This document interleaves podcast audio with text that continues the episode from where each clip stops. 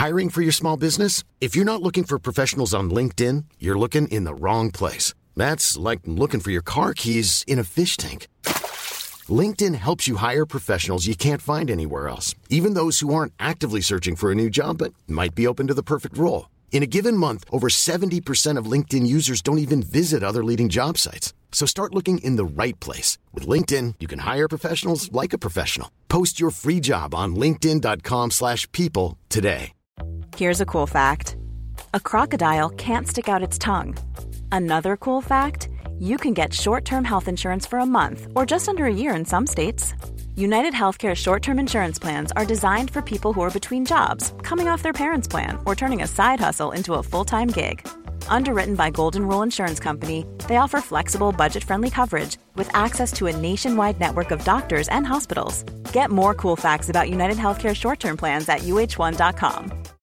Millions of people have lost weight with personalized plans from Noom, like Evan, who can't stand salads and still lost 50 pounds.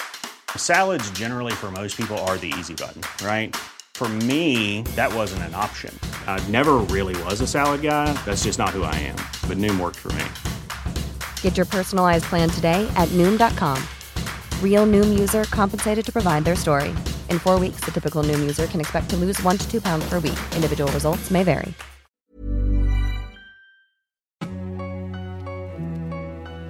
Hi, and welcome to Hold Your Fire a podcast by the International Crisis Group. I'm Naz Modirzadeh. And I'm Richard Atwood. Today we're going to talk about the war in Yemen. It's entering its seventh year. The UN calls it the world's worst humanitarian disaster. Many people will remember the 2011 revolution, one of many sweeping across the Arab world at the time. In Yemen, protests toppled President Ali Abdullah Saleh, who had held power for more than 30 years. They forced him to hand over power to his vice president, Abd Rabbu Mansour Hadi, Three years later, a northern rebel group, the Houthis, who were by then in alliance with former President Saleh, seized the capital, Sana'a. They put President Hadi under house arrest, and he fled the capital in early 2015. Saudi Arabia stepped in quickly in Hadi's support. Saudi leaders accused the Houthis of being backed by Iran. They feared a hostile force building up on their border with Yemen. Western powers, especially the US, backed the Saudis with weapons by refueling aircraft with intelligence and diplomatic cover. For years, the UN has called Yemen's civil war the world's worst humanitarian crisis. Fighting, starvation, and disease have killed many thousands of people. Both sides, the Houthis and the Hadi government, have fought amongst themselves. The Houthis fell out with Saleh and killed him in 2017. The forces fighting the Houthis are even more fractious. They include the parts of the Yemeni army that didn't side with the Houthis, the Southern Transitional Council, or STC, a separatist movement based in the southern city of Aden, Islah, a Sunni Islamist party and military network, and an array of other militias. In 2019, the STC fought Hadi loyalists, a civil war within a civil war. The Saudis had to step in to mediate and keep the anti Houthi alliance together. The human toll of the war has been truly terrible. The UN estimates that close to a quarter of a million people have died, roughly half from indirect causes like malnutrition and disease. Many millions more are starving or homeless. This war has to end. And to underscore our commitment, we are ending all American support for offensive operations in the war in Yemen, including relevant arms sales new US President Joe Biden has ended American support for the Saudi led campaign. US Saudi relations have come under further strain in the last couple of days with the release of a US intelligence report that accuses Saudi Crown Prince Mohammed bin Salman of being complicit in the operation that killed Saudi journalist Jamal Khashoggi. The Saudis are also eyeing nervously the US's potential return to the Iran nuclear deal. At the same time, the war in Yemen is poised to get still worse. The Houthis are on the offensive in Marib, the government's last stronghold in Yemen's northern highlands. Crisis Group warned last week that the assault could displace many more Yemenis, tip parts of the country into famine, and make the war even harder to end.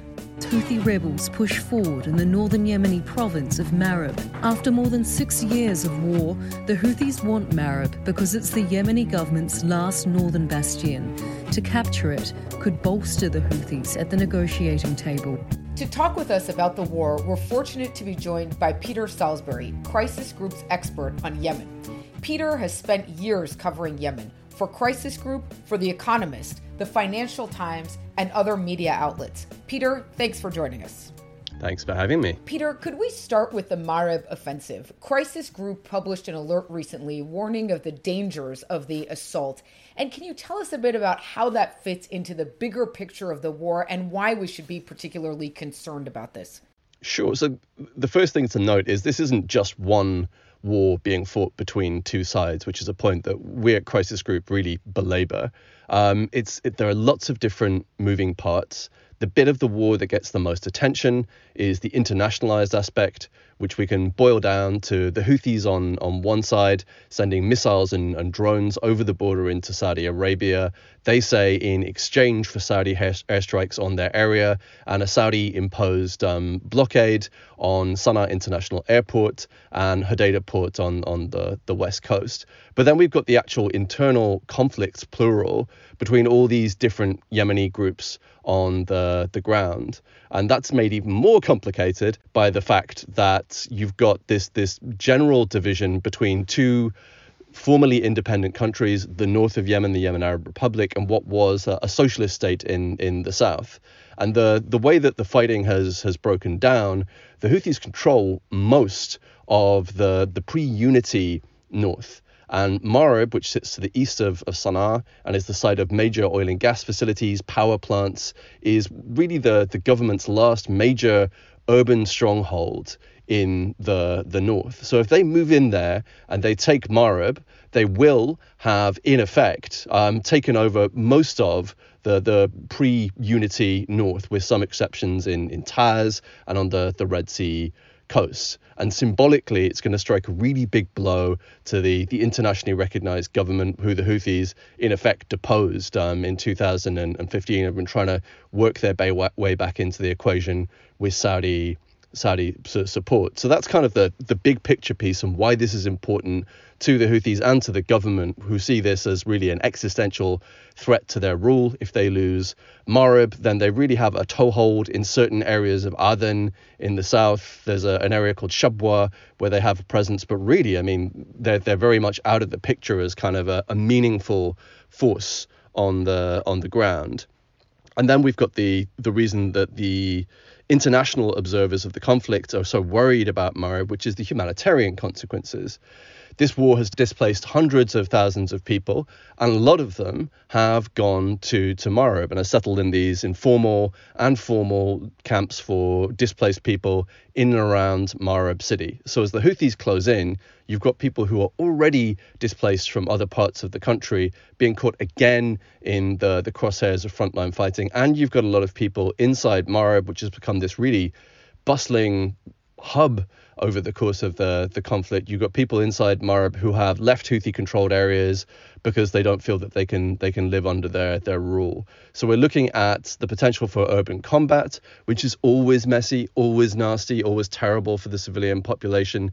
We're looking at a, a displacement crisis that could see hundreds of thousands, if not a million plus people fleeing the area really quickly. And we've got a potential power struggle, battles for these oil and gas facilities, which produce about 8% of Yemen's basic fuel needs, diesel, gasoline, so on and so forth, but 90% of liquefied petroleum gas, but is basically the main fuel used in Yemeni households to cook. And if that gets knocked out, that's going to have a really severe impact on the humanitarian crisis in, in Yemen. So, all in all, a battle for the city is at one and the same time extremely important to the the various different parties involved in the conflict, but also threatens to have profound humanitarian and economic consequences.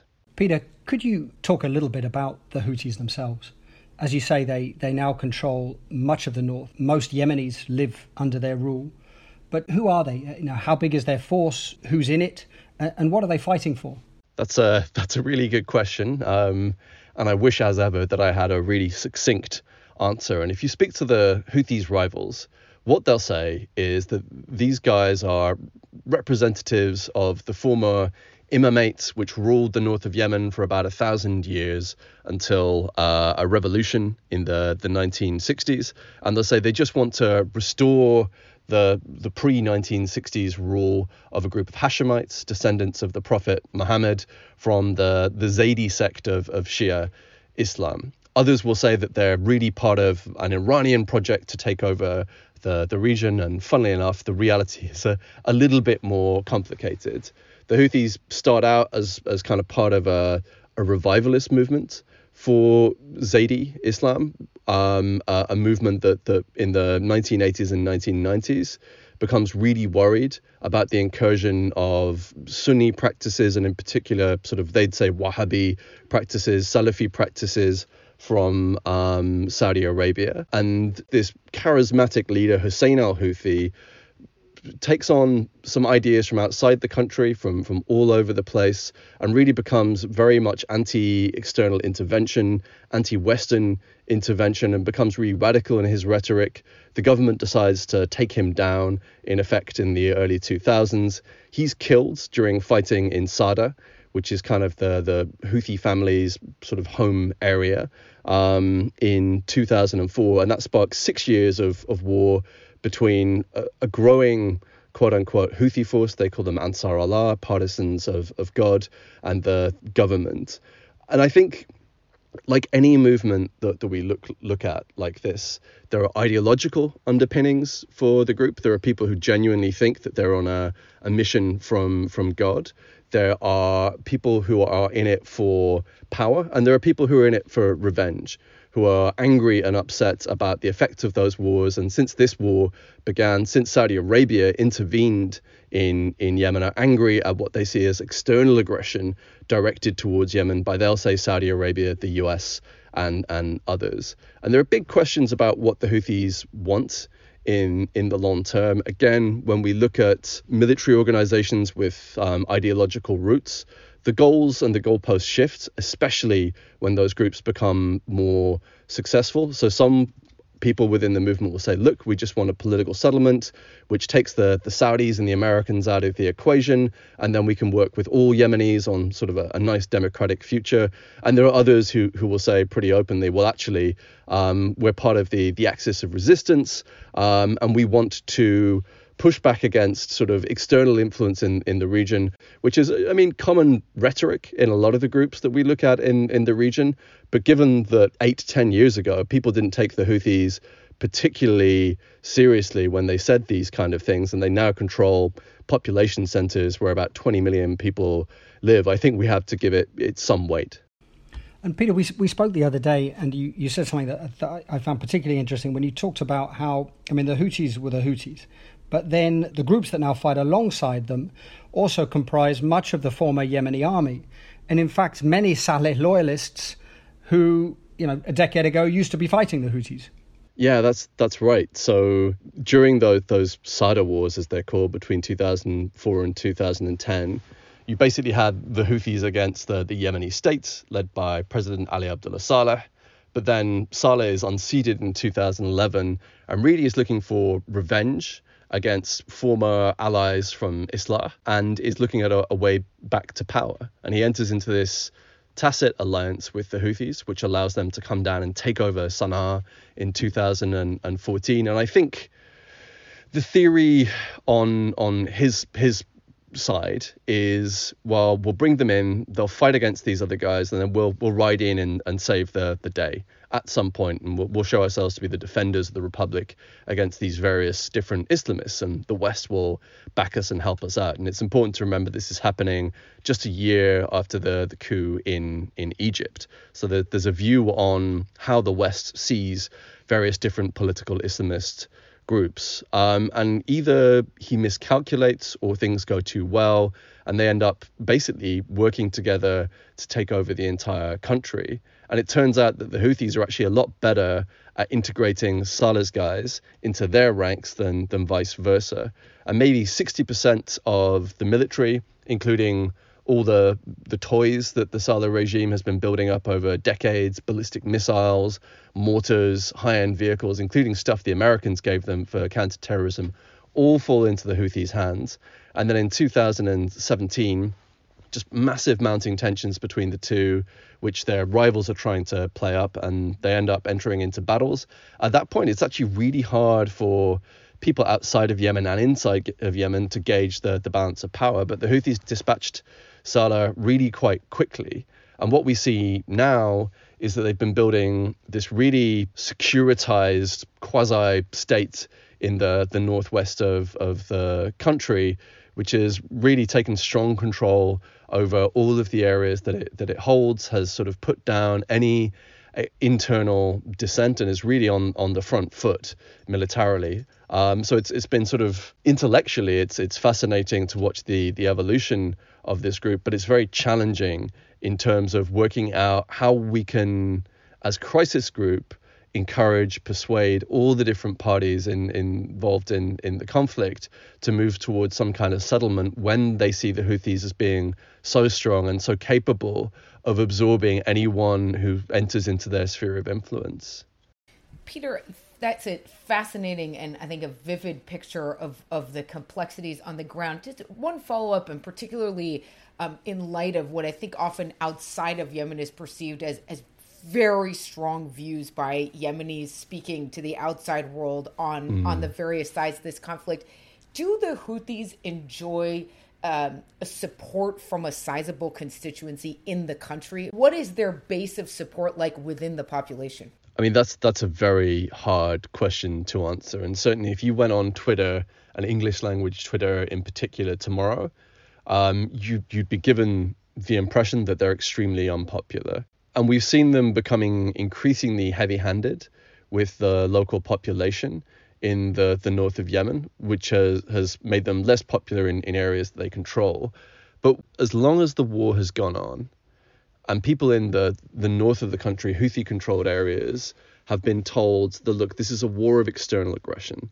This is a war led by Saudi Arabia. They're blockading the country, they're bombing the country, the Houthis have been able to tap into a nationalist northern Yemeni sentiment that has maybe not made them popular, but has sustained support for for them as this kind of resistance force to quote unquote external aggression. So yeah, not not that much I'd say buy-in in the general population to their overall movement and goals, but as long as the war persists, a sense among some people that they, they need to be part of this nationalist movement to defend Yemen. Really, really complicated. Then, of course, completely different constituencies who see the Houthis as very retrograde, as trying to set Yemen back 50, 100 years, um, who will describe them as, as terrorists, so on and so forth, who will argue there can be no peace with the Houthis, who argue that there there is just no reckoning with with them. Um, and a, a, lot of those people are obviously outside of Houthi controlled areas. Um, but we have to we have to listen to their voices as well. So again, I mean, as always with our work as, as crisis group, the challenge is in threading the needle um, and understanding where a middle ground might be that's acceptable for everybody to stop the fighting and, and move the country towards some kind of political process, which is highly challenging. Can I take you to the to the south and and can you tell us a bit? You in your most recent analysis, you write about the possibility that there could be a coming confrontation in the south of the country. Uh, who would be fighting whom, and what should we know about about this aspect of the conflict? In the south, you've got two different dynamics, probably three or four different dynamics, but let's try and simplify it um, as best we we can. You've got the internationally re- recognized government led by Abd Rabbu Mansur Hadi, the the man who was made Yemen's transitional president in 2012, who has pretty strong support in the east of the, the south, in parts of um, Shabwa and Abyan governorates, and he's from Abyan. But then to, to the west, you've got Aden, which is the, the South's kind of de facto capital and Yemen's temporary capital, and areas are around around there, which is mainly controlled by a group called the STC, the Southern Transitional Council. In 2019, the STC, after several rounds of fighting in and around Aden, took over the city entirely and really pushed Yemen um, into a civil war within a civil war, as, as you said. Um, and the STC is, is obviously watching what's happening in the north with a great deal of interest. Saudi Arabia intervened in 2019 and worked out a deal between the STC and the government that is meant to ultimately see them basically form a unity government and integrate their forces into a single sort of line of, of command.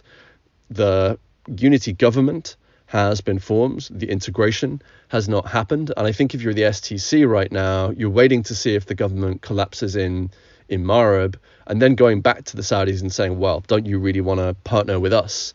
But uh, on the basis that we want independence at some point. So there's this this real trigger flashpoint in in the south that could see the STC simply chuck the the government back out of Aden, maybe try and take over sort of government aligned areas, and then you've got the Houthis them, themselves who could push down from Marib into the government controlled governorate of Shabwa, um, which one has been really useful for trade and smuggling into the, the north in, in the past. And also, just from a symbolic and strategic point of view, would be another way of just really underlining that the, the government um, has, has lost its part of, of the, the conflict. So, lots to play for there and a lot that could go wrong.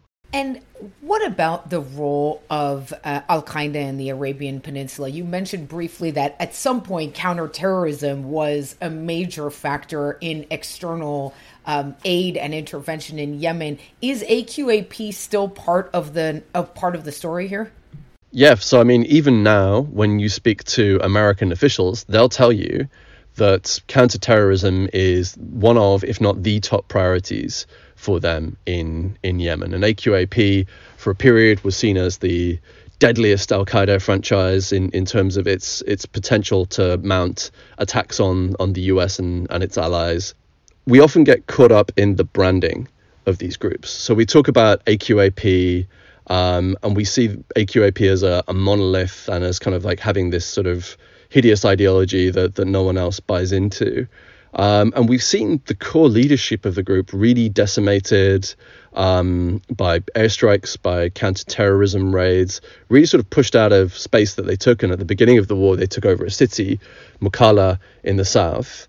Um, but we've also seen fighters aligned with AQAP and with AQAP like ideology seeded into the different fighting forces across the country. We've seen growing sectarian rhetoric throughout the conflict, and we've seen Saudi Arabia and the UAE throw a lot of backing behind um, Salafi militias, militias with really hardline um, religious views who were engaged in, in various rounds of fighting with the Houthis in the north in the the past. So while AQAP as an organization looks to be on its back heels, doesn't seem to have a ton of relevance, isn't really doing much on on the ground. I think we have to look at that longer term trend.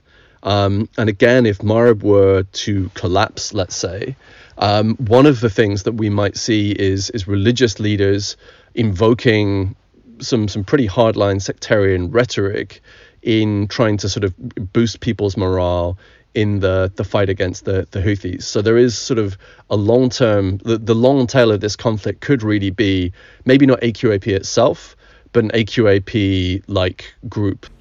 So AQAP itself, Peter, if I got this right, AQAP itself is is considerably weaker, as you say. Its its leaders have been killed, but aspects of its ideology because of the conflict, are now quite widespread among parts of the anti Houthi front and pose a risk, especially in Yemen itself. But what about the sort of transnational element to that, the sort of external plotting that AQAP, whether rightly or wrongly, was well known for? Yeah. So I think one of the really interesting things about AQAP, and you and I have talked about this a lot in the past, Richard, is that by the time the civil war began, the, the then leader of AQAP, Nasser al Wahishi, was basically Al Qaeda's global ops chief. And he, he was really part of this internal movement away from transnational attacks and thinking about things like local governance. How do we spread our ideology? Is it okay for groups that have sworn by a loyalty to um, the emir of Al Qaeda to then renounce Al Qaeda if they pursue the same goals in in the the long term. So again, we get caught up in the, the branding. People are talking about Al Qaeda as an organization, as if it was 2001 and their main aim was to fly aeroplanes into things. Whereas the their thinking for a period at least was actually pretty sophisticated in terms of looking at regional conflicts, the collapse of, of nation states such as they were, and working out how to operate in those spaces and how to to work around some of the external threats to to their their movement. So uh, again, I think what we're seeing in Yemen is actually probably broadly in line with what some top leaders at the beginning of the war were thinking about, which is how do we present sort of maybe not a more sectarianized version of, of the war, but talk about injustice and talk about unjust rule and, and unjust um, leadership over the, the, the, region, how external powers inflame but don't actually resolve conflict. I think we're, we're seeing a, a lot of that, that in Yemen. So, Peter, let's talk about the human toll of, of the war. Just a couple of weeks ago, the UN's humanitarian chief uh, warned of the worst famine the world has seen in decades. He said that 400,000 children under the age of five are severely malnourished in their last weeks and months of life. I'm sure many of our listeners will have seen these heart wrenching images on social media of starving Yemeni children. Can you uh, sort of explain to us how this works? If you're in one of the parts of the country where there, there are these risks of famine, why can't you get food? So the the problem humanitarians have this neat little phrase, which is the the problem isn't availability, it's access. And what that means is there's actually plenty, more or less, food in the, the market in Yemen. But two things have happened. One, people have become overall substantially poorer. Um, wars are famously very, very bad for economies. Um, and for many people, the only job they can get is fighting on the fronts. And even then, it's not always possible to get paid when when you go and, and fight.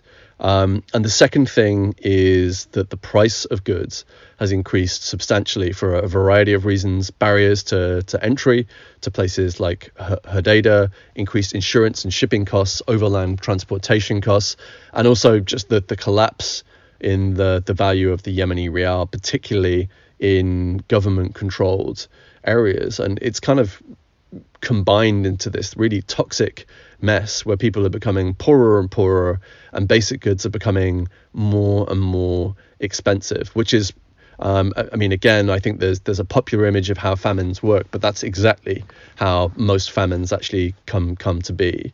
Um, and if we see more shocks to the the system, then it's going to get just just even worse. And what UN officials have been saying for years is, look, you know, we need billions of dollars a year just to just about stop things from from getting worse. The only way that we stabilize the situation and then move towards some form of improvement is if the the fighting stops and the, the economic aspects of, of the war are are eased off. So as long as the fighting continues, it's really hard to to do anything. At this annual donor pledging meeting, we saw I think the UN saying that that sort of they got half of what they received in pledges, 1.7 billion dollars, compared to two years earlier. So we've got to contextualize humanitarian um, funding within this pandemic, within funding crises all over the world, people cut, cutting back funding, and also just I think donor fatigue. Um, lots of allegations in Yemen that people have been diverting aid that they've been misappropriating it. So not a ton of appetite for people to throw a lot of money at, at these kind of crises. So just a, a really challenging situation that can only get worse if the conflict continues, where humanitarian funding and international interest is is really kind of reaching lows rather than highs as you as you'd hope. So there's a, a new US administration, of course, in Washington. I wanted to ask you a little bit about what that means for, for Yemen policy. On the one hand, the Biden team has a lot of people from the Obama team, and some of them are quite open about how they regret Obama's Yemen policy, giving the Saudis a free hand, uh, and they see ending the war as a priority. They also want to get back to the Iran deal, which in principle should improve relations with Tehran, although that seems to be proving more difficult than, than many of us anticipated. At the same time, to end the war, they need to work with and presumably have reasonably good relations with the Saudis. But that is also looking difficult, particularly after the release that we spoke about at the beginning of the US intelligence report about uh, Jamal Khashoggi's killing. So, you know, how do you see US policy shaping up? And is there any way it can be sort of extricated from this very difficult regional picture? Yeah, and I, I think there's a, a wider piece of context that we should throw in here, which is there is mounting clamor in Washington, D.C., and this isn't a, a new thing at all, but particularly on the kind of quote unquote progressive left of the Democratic Party, for the U.S. to just withdraw as best it can from the Middle East and not engage itself in what some in Washington will call just sort of these these proxy wars between Saudi Arabia and and Iran. And I think the new administration isn't going that far. It's not saying, yeah, we need to get out of the Middle East and just sort of leave everyone to, to duke it out and just see what, what happens. It isn't our problem. But it's made it pretty clear that it wants to reduce its exposure, reduce the amount of resource that it's it's putting into the Middle East, and focus on great power competition with China and, and Russia. So when you're someone like me who's been working on what was always seen as a bit of a backwater country, only really important for counterterrorism purposes, and you see this this clanking machinery of massive um, policy change, which is meant to change U.S. strategy not just for the next six months to to one year, but for the coming decades, it's really hard to work out how you're going to fit your uh, your policy messaging into that for for better or, or for worse. And what we've seen um, is, as you say, the US wants to return to JCPOA. That's going to take a little while, and for the first time that I can remember, Yemen really very high on the US's list of, of priorities. And what, what officials in the administration are saying is we're going to remove any ambiguity that might have been there where we're supporting the military effort here, but saying this can only end through a political resolution.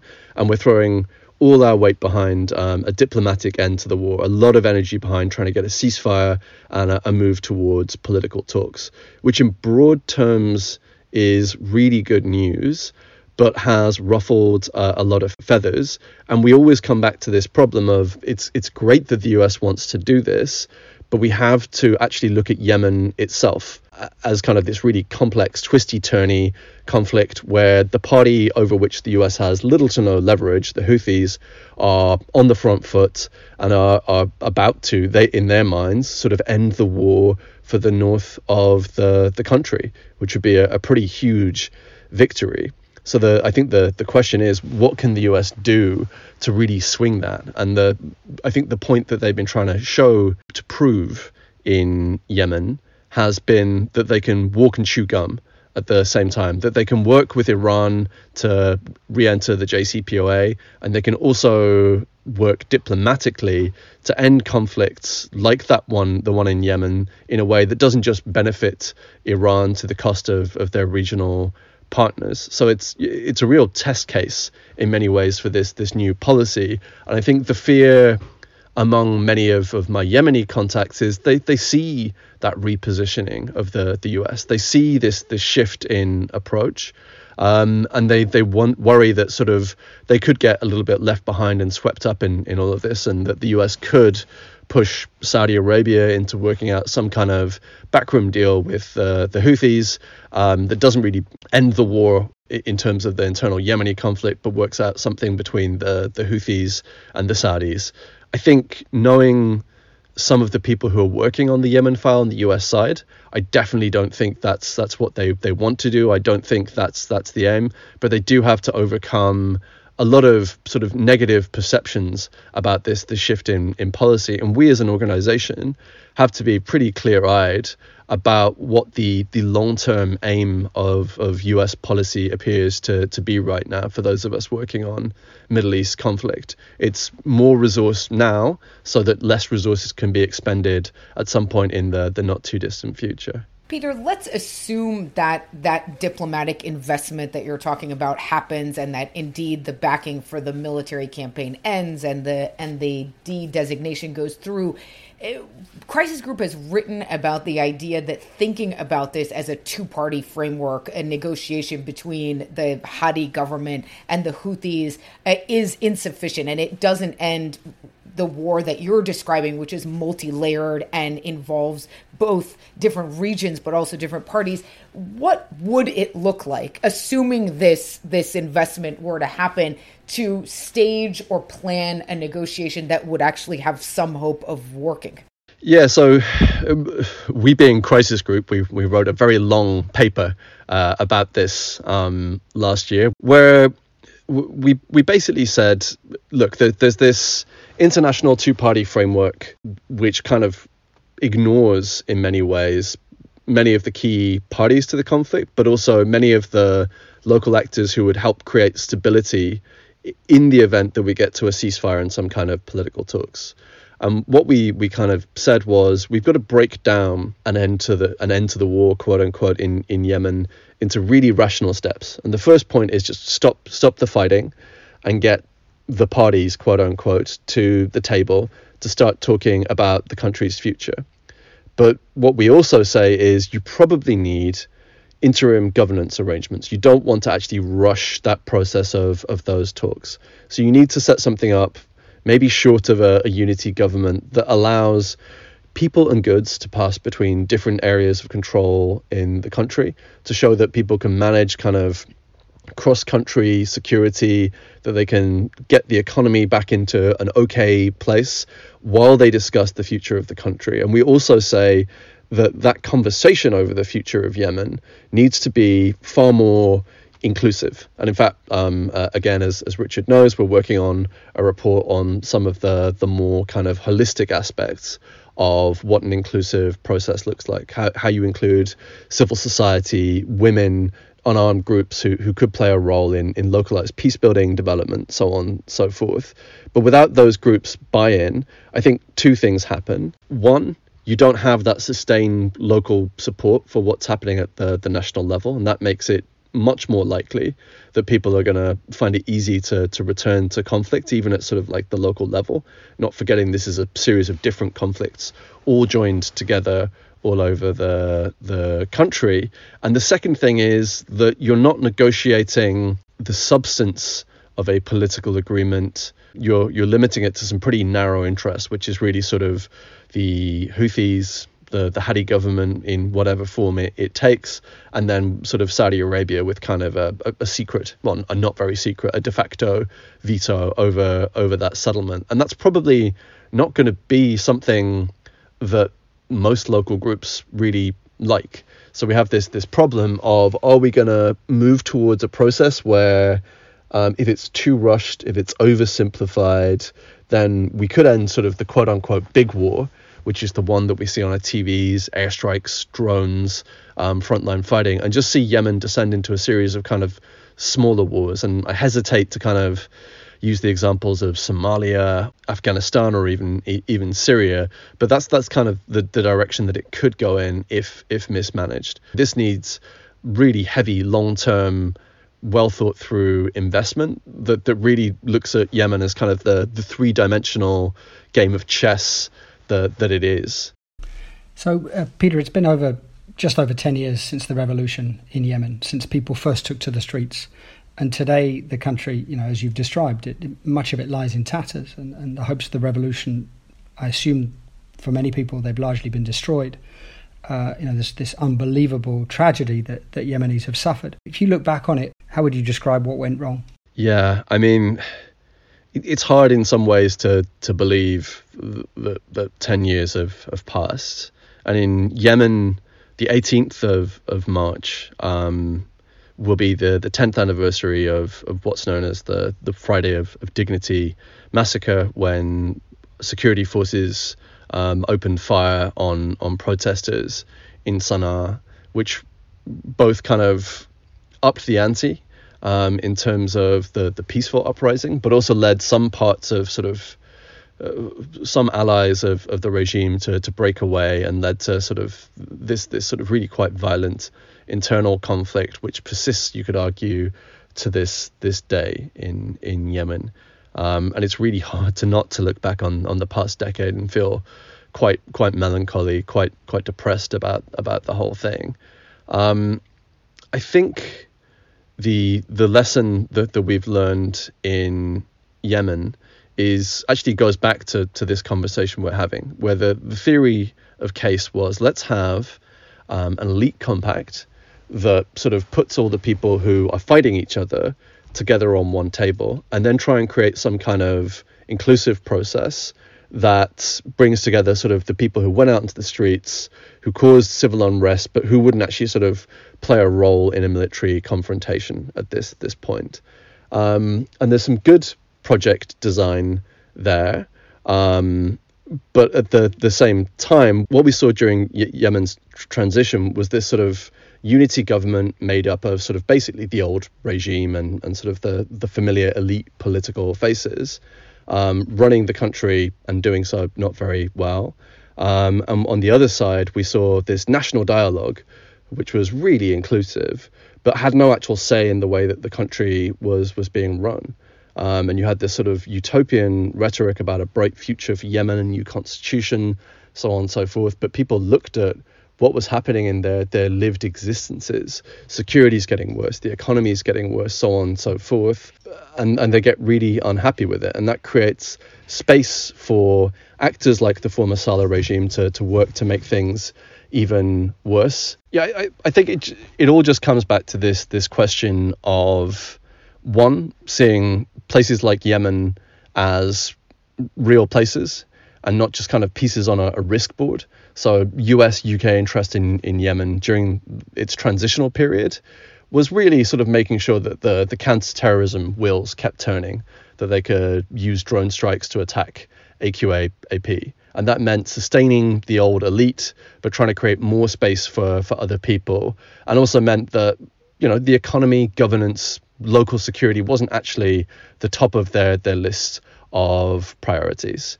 Um, and of course, that feeds down. The, the elite know that, and people on the streets get it because everything's getting getting worse, and that creates space for people like the the former Saleh regime to kind of make things even worse, to to make sure that electricity is cut off. Your classic kind of coup moves, and it makes space for groups like the Houthis who can't come in and sort of say, "Hey, we're going to bring in a, a fresh broom and we're going to fix all, all these things." So when I think about what a political process looks about in the future. And we have these conversations, Richard, about, you know, mediators say get an elite compact and then try and, and fix it. The problem with Yemen, of course, is that we already did that and we're we're arguably reaping the consequences, reaping the the negative benefits of that.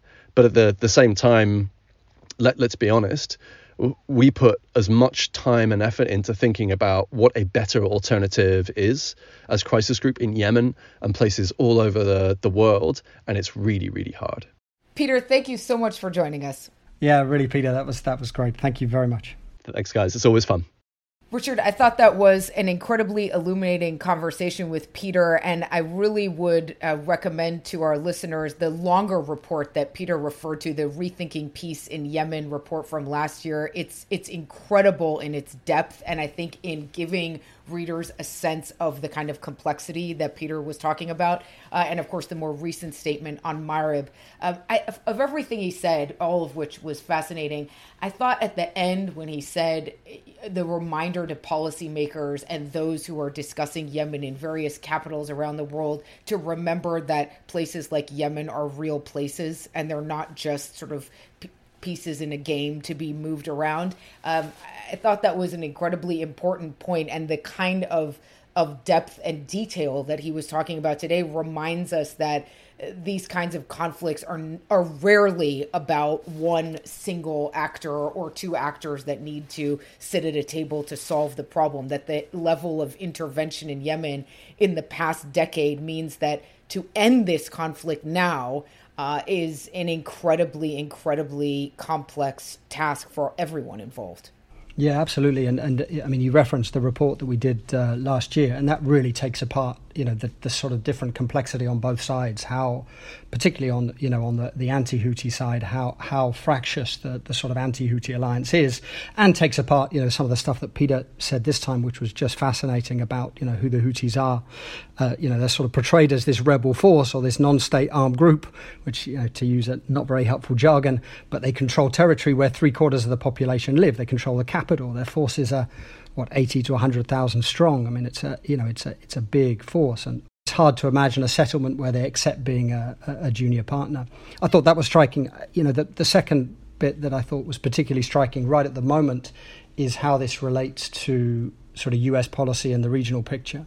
And you know, as, as Peter said, U.S. Diplom- diplomacy on Yemen is going to be hard enough. It's you know, it's it's not the only thing that's important in Yemen, but it will be key. And yet, sort of, it's tied up very much with with Biden's Gulf policy, um, which is still you know up in the air. It, it's still not clear exactly how the administration is going to get back to the JCPOA. It says it wants to do that, but it's caught at the moment in this standoff with Iran. Neither Tehran nor Washington wants to take the first step. They both seem to be seem to be making it more complicated than it needs to be. And then you got the Saudis. And of course, if the Biden team does want to get back to the Iran deal, they also want to do so without alienating traditional allies. The Saudis, arguably foremost among them. So I think there's just a lot that's up in the air about the Biden administration's approach to the region. And it's especially unclear how ending Yemen's war, which again is the world's worst humanitarian disaster, according to the UN, famine looming, this terrible human cost that we that we talked about. Uh, you know, it's very unclear how the Biden administration is going to do that alongside some of the other challenges it has in the region. Hold Your Fire is a production of the International Crisis Group. I'm Naz Modirzadeh. You can find more of our work on Yemen or on many of the other world's crises that we cover on our website, crisisgroup.org, or please follow us on Twitter at crisisgroup. Thank you very much to our producers, Maeve Francis and Ida Holly Namby. And thank you especially to our listeners. Please do leave us a question or comment, a rating or review, and we hope you will join us again next week.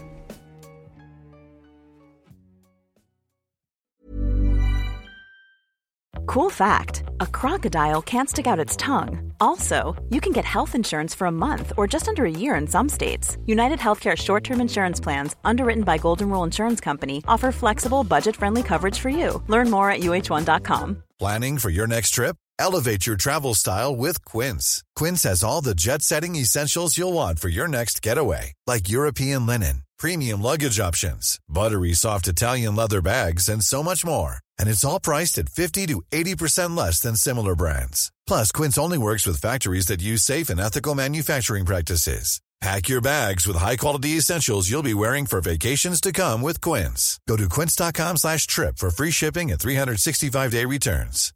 When you make decisions for your company, you look for the no-brainers. And if you have a lot of mailing to do, stamps.com is the ultimate no-brainer. It streamlines your processes to make your business more efficient which makes you less busy.